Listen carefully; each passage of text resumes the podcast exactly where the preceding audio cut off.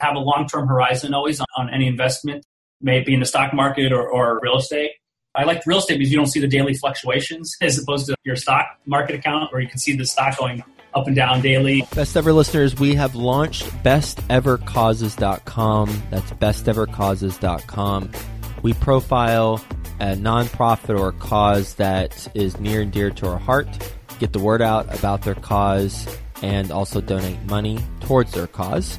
If you'd like to, one, learn more about the causes that we're profiling, we do one a month, then go to bestevercauses.com and if you want to suggest a cause that we profile that is near and dear to your heart, then go to bestevercauses.com and there's a little form at the bottom of the page where you can submit one and we'll check it out. Best ever listeners, how you doing? Welcome to the best real estate investing advice ever show. I'm Joe Fairless. This is the world's longest running daily real estate investing podcast. We only talk about the best advice ever. We don't get into any of that fluffy stuff. With us today, Keith Wasserman. How you doing, Keith? I'm doing great, Joe. Thanks for having me. Well, my pleasure. Nice to have you on the show. Keith is the founder of Gelt, and they have acquired over $1 billion in real estate holdings. They, since inception, have acquired over, another way to think about it is over 7,100 units. That's both commercial, industrial, and residential properties based in Los Angeles, California. So, with that being said, Keith, we give the best ever listeners a little bit more about your background and your current focus? Yeah, sure. So I started this company, Gelt, in December of 2008, and I graduated from college in 07. So didn't have too many resources, but I saw the market was in turmoil, the stock market crashed, real estate prices were in the toilet, and I said, you know what, this is the best opportunity to get into the game. I'm young, I don't have a family yet, and my cousin and I, we bought a small four unit building in Bakersfield, California, which is in the Central Valley of California, for around $150,000. We got an FHA loan, so we only had to put 2.5% down. We maxed out, we got a cash advance on our credit card, and we borrowed $5,000 from a friend. And that's what got us into the game. And that was the hardest part, just starting. But once we started, we started buying another one with one family friend and then another one. And we bought 14 of these little REO bank owned fourplexes we renovated them, leased them out, and just repeated the process until we realized there's a real business model here. And we started syndicating larger deals. And we started buying a 78 unit building a full year later in Bakersfield in 09. And it just was a, a very exciting time. Very scary because people were like, What are you doing in Bakersfield going out there? Two hour drive north of LA. It's a very good economy based on oil and agriculture, but most people in LA don't really know where it is even or really don't deal with that city. But it was really growing fast. It got hit hard by the housing bust, but we felt like it was going to be a, a nice place for recovery, and it did recover very nicely. In total, you've acquired over a billion in assets. How many units do you have currently under management? We currently own and manage.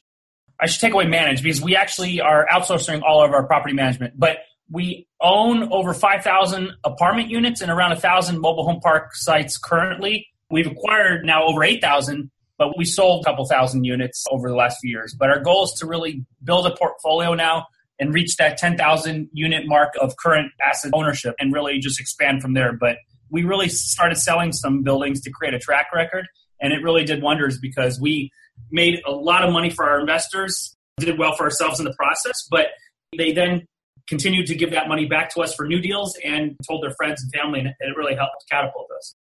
Why 10,000 units? What happens then? It's just a nice round number, big number, something to look forward to.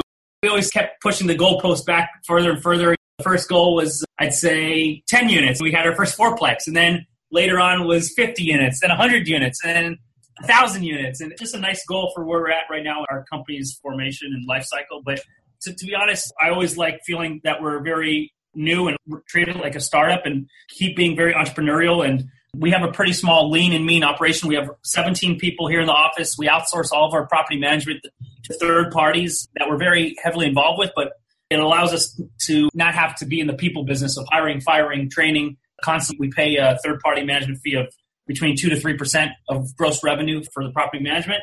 And it really allows us to hone in and make money on the buy, which I've learned from early on in my career. Prior to starting this, you were a college student, is that correct? Yeah, I was a college student. So I started the University of Southern California in 2003, and I went until 2007. But all throughout my four years of college, I had a different business. We were one of the largest sellers of general merchandise on eBay. I sold around 200,000 items, and I was going from my dorm room to I had a warehouse in the San Fernando Valley here in LA. I was going back and forth, and we had around 13 employees for that business. I started that I think 01 or 02, and I outgrew my parents' house and started very small in my house in the garage and just outgrew it. So my parents sort of kicked me out, made me get a warehouse, and a good problem to have. So learned from a young age how to deal with employees and customers and lenders and just growing a business. What specifically from learning about how to deal with employees, customers, lenders, do you apply to your business now? A lot of the same principles apply. One of my dad's clients, my dad's an attorney, he had a client in the apparel business. He taught me not to be scared of really negotiating and you really make money on the buy. And one of the first things I did in high school, I was 17 years old and either a junior or senior, I think a junior. I went downtown LA and I bought 100 leather jackets for only $10 a piece. They were irregulars, meaning they had a little blemish on them. And the MSRP on these things, the suggested retail price, was over $300. They were Perry Ellis leather jackets. They were still brand new with tags, but they had little blemishes on them. So I bought them very cheap. I wasn't afraid to ask a very low price, and I ended up selling them for eighty to hundred dollars a piece. So it was a huge profit margin. I just went to selling them to the students and the parents and the teachers and the janitors and whoever I could sell a leather jacket to. My whole car smelled leather jacket. But for a young guy, I made eight to ten grand. It was a great feeling and to have some spending money and really to be fearless and really don't worry about offending anyone. Just this is what I offered, and and I was able to purchase them for that kind of price. And you never know. So just like in real estate, you got to make money on the buy. When you find a good opportunity, even if it's paying market price, you still have to have a vision and game plan for that asset. And there's no screaming deals like there were back when I started, but at the same time, they're still out there. You just got to be more picky and choosy. The deal still being out there, you got to be more picky and choosy. Will you elaborate on that? Yeah, so when people zig, we zag. And I'd say we started buying in new markets, for example. We bought a great deal in Albuquerque, New Mexico. Albuquerque is historically a market that a lot of the big money has shied away from. They redline it just because it doesn't have as sexy of a story or as much growth. However, the property we bought was in the best part of Albuquerque, the Northeast Heights area, best school district. The property was around 100% occupied, meaning the rents were too low, and the asset was in our 80s kind of vintage, older asset that we usually buy and larger. It was over uh, 400 units. So we acquired that and we're doing very well with it. And there was less competition compared to other markets that we've been in historically, like Southern California and Denver. And we're still buying in those markets, but it's just we're making a lot of offers. We're getting beat out all the time. So we're just staying with our guns and, and sticking to our prices. And that's why we sort of have started buying a lot of mobile home parks as well, because apartments have been very difficult to find good opportunities. And the mobile home park business is very fragmented. There's a ton of mom and pop original developers and second generation in the business, not a lot of larger institutional kind of players. And we feel like there's a good opportunity to acquire a lot of these parts, bring some more efficiencies and professional management to them and run them better. And so we started buying those as well. And we've even expanded to some development sites locally here in LA. We're buying land for ground up development as well locally. So we are very opportunistic. Like I said, when people zig, we try to zag. And we have a long term horizon, which is very different than a lot of our peers that are more in the short term, three to five year fix and flip. We have sold some assets in that period of time. However, we really aren't trying to make a quick buck. We want to really hold for the long term. And real estate's best friends are time and inflation, which I learned from one of my very wealthy mentors who just passed uh, a few years ago named Jona Goldrich. And you can look him up. He was in the business for many decades. He was one of the pioneers of the early condo here in California. And time and inflation are really real estate's best friends. So if you have that, you have a long term horizon, you can withstand the market pullbacks, then you'll be golden. So for the Albuquerque property, for example, what's the projected hold period? We bought it with a 12 year fixed rate loan. Most of them are Fannie and Freddie finance with 10 or 12 year fixed rate because we're very conservative. We don't want to take any interest rate risk and the rate was in the I think high three percent range, and we bought it over a six cap, like six and a quarter cap rate. So the cash flow was tremendous day one with upside as well. So we put in our projections that we're going to hold it for that 12 years. However, there's a chance that we can hold it longer and a chance that we can hold it less period of time. We're always fiduciary for our investors, and if someone comes to us with an offer way above market, we'll definitely consider it if we could find a suitable 1031 exchange opportunity to roll those dollars over. But for the most part, our game plan is to hold it for that long term period and just refinance it when the loan comes due and just continue to hold it if the area keeps improving and the asset is being well taken care of. I always say, why get rid of the golden goose if it's laying the golden egg? So we are long term holders. And what does that mean? I'd say just generational if possible. And with, say, the 12 year fixed rate loan, and your projection is 12 years and could be more, could be less, what are the projected returns to investors in that type of deal? We push that one out at a 7% preferred rate of return to the investors, meaning the first 7% of cash flow annually goes to the investors, and that's paid quarterly. And anything above 7%, we split 50 50. So let's say the first year the property is projected to throw off around 9% cash flow. The investors would get the first seven plus the next two will be split one and one. So they'll get 8% on their money and we'll get 1%. And then if there is an eventual sale, the investor gets back all of their money in full that they put in. And then there's a 70 30 split 70% to the investor and 30% to the GELT team. And we call that the promote. The other fees involved, there's a 2% asset management fee. We charge 2% of gross revenues as an asset management fee. We have weekly conference calls with the property management company. We oversee the entire business plan. We oversee all the major capital expenditures on the property. We're very, very involved. And then the last fee is the acquisition fee for putting the whole deal together, and that's typically one to two percent of the purchase price, depends on the size of the deal. So our investors are just very happy because they're passive; they can go on with their lives working, or if they're retired. We have people from all walks of life. We have around 600 high net worth and ultra high net worth investors. As long as someone's accredited, we're able to work with them. And we're just a nice alternative place for people to park money. Our minimum check size for any deal is 100,000, but if someone wants to start with 50,000, that's suitable. Also feel more comfortable with us. And it's been a great way to grow this, this syndication model.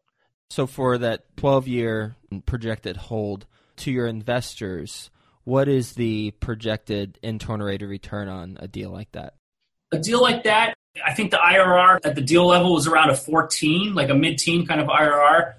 We've always under promised and overperformed. We've never missed any of our IRR hurdles and stuff. And I'd say it is getting tighter and tighter. The investors are just getting more realistic.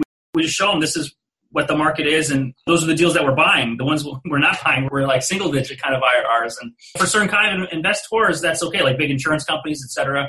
We're taking on a little more risk because we are buying a little older assets and more secondary markets, and we need to hit that at least mid-teen IRR. But to be honest, we've sold around 13 properties, and the average IRR has been in the mid 20s on the deals that we've sold, as high as 50, and the lowest one was like a 15. But that's a product of buying in the recession 9, 10, 11. We have a lot of unrealized IRRs on deals that we have no plan to sell. So I'd say when we're buying deals now, if we could make that kind of mid-teen IRR, 12 to 16 percent range, that's our conservative estimate. But we've always been able to exceed that. But who knows with cap rates?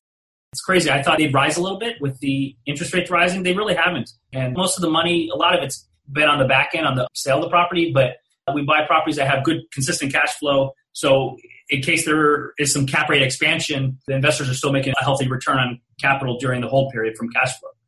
What markets are you in? Right now, we have apartments in eight different states Colorado and West. So we're in all the western states. We're entering Texas now, so we're moving a little bit further east. And then on the mobile home park front, the additional states are uh, Alabama and Pennsylvania. So we have three parks in Pennsylvania, two in Alabama, one in Bakersfield, California, one in Reno, Nevada, and we just bought an RV park in the Bay Area in Monterey. But the apartments, the biggest markets for us are Denver, Colorado. We have 1,500 units. Salt Lake City, Utah is a great market for us. We have 1,000 units there. We're in Reno on the apartments, around 500 units. Portland, Seattle, Southern California, and probably missing one here. We were in Phoenix in a big way. We had 2,000 units in Phoenix that we acquired from 2010 to 13. And we exited all of those and made some huge profits for the investors. And the reason we sold was to create the track record and to take some chips off the table. But anything we sold has gone up tremendously more in value. So if you believe in something and it's a great location, I always recommend holding it for the long term. Do you have the same third party management partner across all of the apartments? We work with three or four management companies. They're the best in those regions. So we're entering Texas now, San Antonio, and the management company we were working with didn't really have a big presence there. So we hired a local management company called UAG. I think they have over 10 or 15,000 units just in that market. And then our go-to property management company has been AMC or FPI. They've managed the bulk of our portfolio just because we like working with them. We have a good relationship. Plus, they're in a lot of these major markets. But if those guys aren't in one of the markets, we will definitely interview two or three local management companies and try to form that kind of partnership with them. I imagine your management companies that you work with for a lot of your units, when you ask them, hey, are you in whatever city? And they say no, but we'd be happy to enter into that city and manage your, your portfolio. Do they usually say that? It depends. Doesn't make sense for them just to have one or two assets. So if it's a market where they have a few assets and they're making a push to grow, they will try to get our business. But if they don't have a presence, it does cost a lot for them to enter a new market and they try to do it with some scale. So the companies we're working with are pretty upfront and honest. So let's just go with the scenario where they say we would like to get into that market and let's say you're buying a portfolio that's large enough for them to get that scale. How do you determine if you should go with your management company that you have a relationship with, that you've worked with, but isn't yet in that market versus a new partner, but is in the market? It's a tough decision. One is like the devil you, you know, and one's the devil you don't know, I guess. In the past, we usually have leaned on companies that have actual boots on the ground and they have you know, economies of scale in those markets. So I'd probably I think we'd rather go with someone that we haven't worked with, maybe that has a big presence. And we're very thorough in talking to other owners like ourselves to get testimonials to see how it is working with these companies. And what's really cool is I'm a partner and a co founder in a financial technology company called Domuso. And our customers are actually management companies and other self owner operators. So it's cool because we know a lot of different management companies and we can really we know how they are working with them and how they operate and we have good insights into that. So I don't know how much the listeners know, but not only are we involved in the actual real estate, but the technology behind the real estate. We, we created this whole company that's a financial services business to help service customers that are like Gelt, property management companies, owner operators, to handle all payments on the properties. So we do certified online payments, credit card payments, cash payments. You can now go to any MoneyGram location and pay your rent there. Some really cool, innovative stuff we're doing all around the payment of rent, flexible payments, we're doing our own uh, point of sale financing where you could finance any payment due to landlord. Really cool, innovative stuff. So I'm involved with a lot of different things, but I pretty much spearhead the real estate. And my cousin, who's my co-founder, is now spearheading this new adventure venture, Domuso. Just going back to selecting management partner, just to bring it back there for a second. So, what specific questions do you ask the management companies to determine which one you should go with, either the one that you know or the one that you don't know? We always like to see the operating statements on some other properties that they manage in that area to see how well they're operating them. And usually they have to get approvals from those owners. And we do that. It's all about the people. Sometimes we've worked with a management company that we like, but the regional hasn't been that strong in a certain region. And they have reputations like this one management company might be better in Denver and Salt Lake, but not as good in, call it Albuquerque or whatnot. So it's all about the people and having the right boots on the ground and We've seen it on our properties, like in terms of uh, performance. The, the on-site leasing staff and the manager is crucial to operation. That's the first impression that's given when you walk into a leasing office, and it's all about the people. Even if the market's really strong, you've got to have the right people that are doing the management, doing the leasing, taking care of maintenance requests in a timely fashion, and just really taking ownership of those properties. And we have different bonus structures that we provide the management companies. Sometimes we've in the past worked with management companies where they've reduced their fee but we give them a back end piece of our promote, and that really aligns our interests. So they put their best people on the deal. Some of these apartment communities that are four or five hundred units have eight to twelve staff members between the leasing office and in the field, the maintenance techs, maintenance supervisors, et cetera. So we really try to form a partnership, even though those aren't our direct employees. We really try to form a strong partnership with them so they work hard for us and we really empower them. We're not very overbearing and micromanaging. We really empower the management companies to do the best job possible, but we have checks and balances where we go in and we do unexpected site visits. We make sure all the unit turns are being done properly, the property's looking up to par, just uh, stuff like that. But it's worked for us, and we're continuing to utilize these third party management companies. when they have their fee reduced, but they receive a back end fee as part of your promote, is that a separate agreement or are they in the original documents that are sent out, the PPM and operating agreement, those documents? It's usually a separate agreement. I think we show it in our underwriting, but it's just a separate agreement between us and the management company. And we've done it on multiple occasions. And they made, by reducing their fee, that 1%, they actually made a lot more from the back end than that extra 1%. And, and we like it because they really turned around the properties in a good amount of time and really went above and beyond to do a great job. So it was a really creative thing that we've done in the past, and we're always looking to really form these strong partnerships with these management companies. What's a specific example of what that back end promote fee would be for a management company? I don't remember the exact percentage, but we calculated on a three to five year hold on one of the earlier deals how much money they'd be giving up by reducing the fee from, let's say, 3 to 2%, or I forget the exact numbers. So you calculate what the missed income would be. And then we underwrote the deal. And then we said, if you hit these numbers, which we hope you could hit, this extra, I don't really, really remember, 1, 2, 3% of the promote is going to be worth, let's say, double or triple what that 1% reduction would be. So mm-hmm.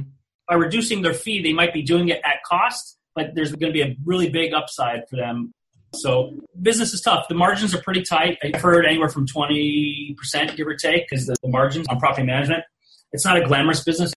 It's very unrewarding. And we felt like we really want to treat these management companies right, respectfully, give them these performance bonuses and treat them like gold. They're our partners. When we're looking at analyzing a new deal to buy, we always run it by our management companies who are our eyes and ears, and they have more mass in the local markets than we do, and we really lean on them heavily. What is your best real estate investing advice ever?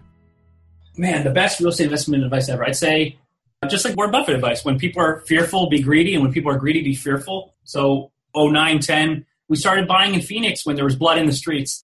There was 100,000 people left via the immigration bill that passed, and Phoenix is the fifth or sixth largest city in the United States. It's not going anywhere. I knew the population would grow and continue to grow, and the industries would start firing up again, and it really did. It they diversified the economy there. It's not just based on housing, and uh, I didn't think it would turn around so quickly. But I'd say that's the first one, and then two is have a long term horizon always on, on, any investment, may it be in the stock market or, or real estate.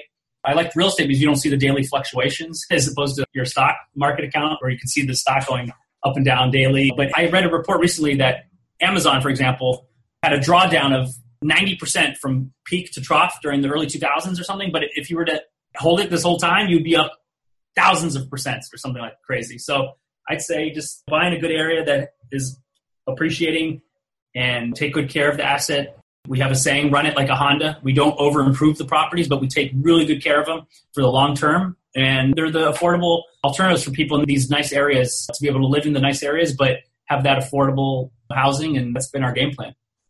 We're going to do a lightning round. You ready for the best ever lightning round?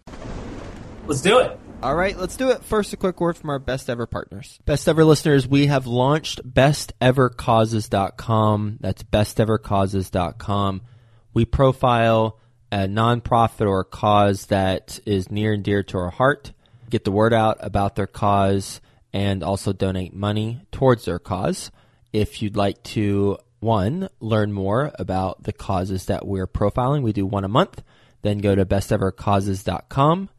And if you want to suggest a cause that we profile that is near and dear to your heart, then go to bestevercauses.com and there's a little form at the bottom of the page where you can submit one and we'll check it out. What is your return on life? Do you struggle with investing for a safe return? American Real Estate Investments specializes in passive income real estate investing through single family rentals, private money lending, and international vacation rental properties. Visit them at areiusa.com. That's areiusa.com. Okay, best ever book you've read. Best ever book I've read. I like Warren Buffett's The Snowball book. I think that was the title of it. It just talks about his career and life, and I really realized Rome isn't built in a day every day, as long as you're pushing the ball forward down the field and making progress, one day you'll look up and look back and be like, wow, we really did this. And it's been around 10 years since we started this business. And it's pretty amazing what we've accomplished, but I still feel like it's day one and really looking to continue to grow. So I'd say that book from Warren Buffett was a good one. Best ever deal you've done?